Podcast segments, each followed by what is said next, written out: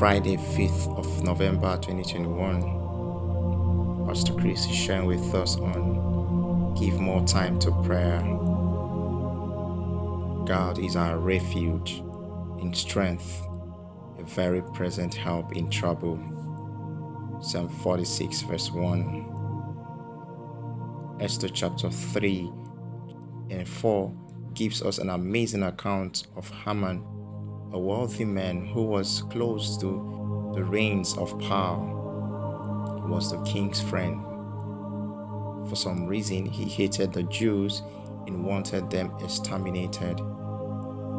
He presented a proposal to the king to that effect, and with the king's express permission, he drafted and published a decree for the elimination of all Jews, both young and old. But the Bible says, when Mordecai, one of the Jews, perceived all that was done, Mordecai rent his clothes and put on sackcloth with ashes and went out in the midst of the city. A loud and bitter cry is found in Esther chapter 4, verse 1. Mordecai understood that even though the decree had been made, God could cause a change in their circumstances. He thus galvanized the Jews and called for prayer and fasting. The Bible says there was great mourning among the Jews, and fasting and weeping and wailing, and many lay in sackcloth and ashes, as found in Esther chapter 4, verse 3. All they could do was call on God, and they were miraculously delivered from their enemy. There's a similar account in 2 Chronicles chapter 32.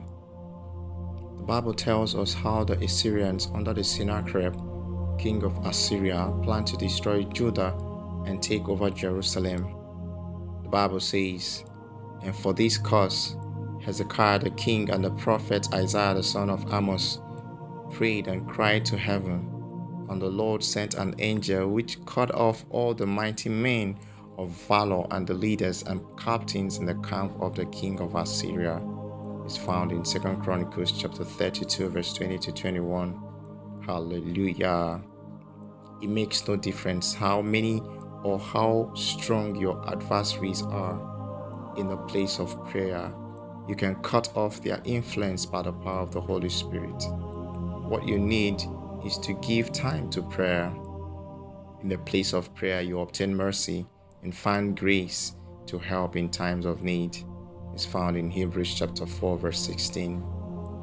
You have a right to be heard when you pray. Therefore, pray often. Remember, He invited us to pray. He's more willing and passionate to answer you than you could ever imagine.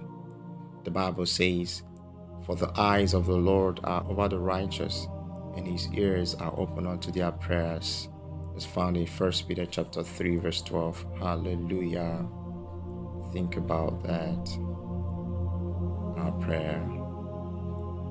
There, Father, thank you for your love, your grace, your presence, your word and for your wisdom at work in me. Thank you for the ministry of the Holy Spirit in my life.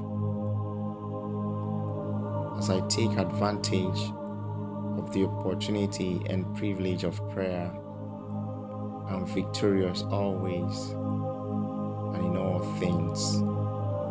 I'm making progress from glory to glory in Jesus' name. Amen.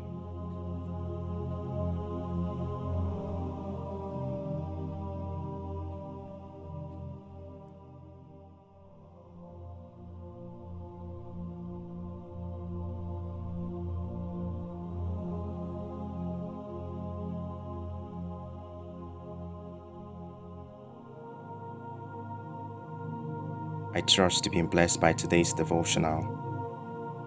If you're yet to be born again, I invite you to make Jesus Christ the Lord of your life by praying this prayer after me. Say, O Lord God, I believe with all my heart in Jesus Christ, Son of the living God.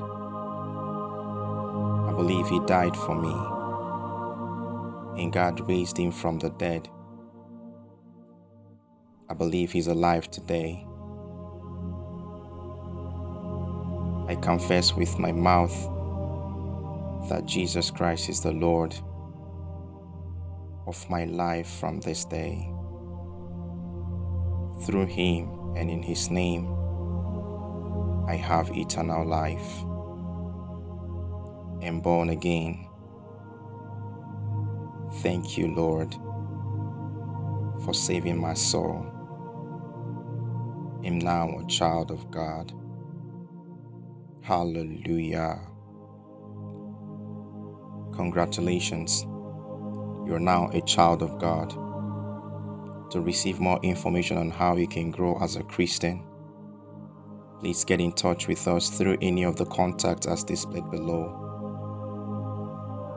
Visit www.rhapsodyofrealities.org or send me a mail at the Rhapsody Evangelist at gmail.com so I can send you a free copy of Now That You Are Born Again. God bless you.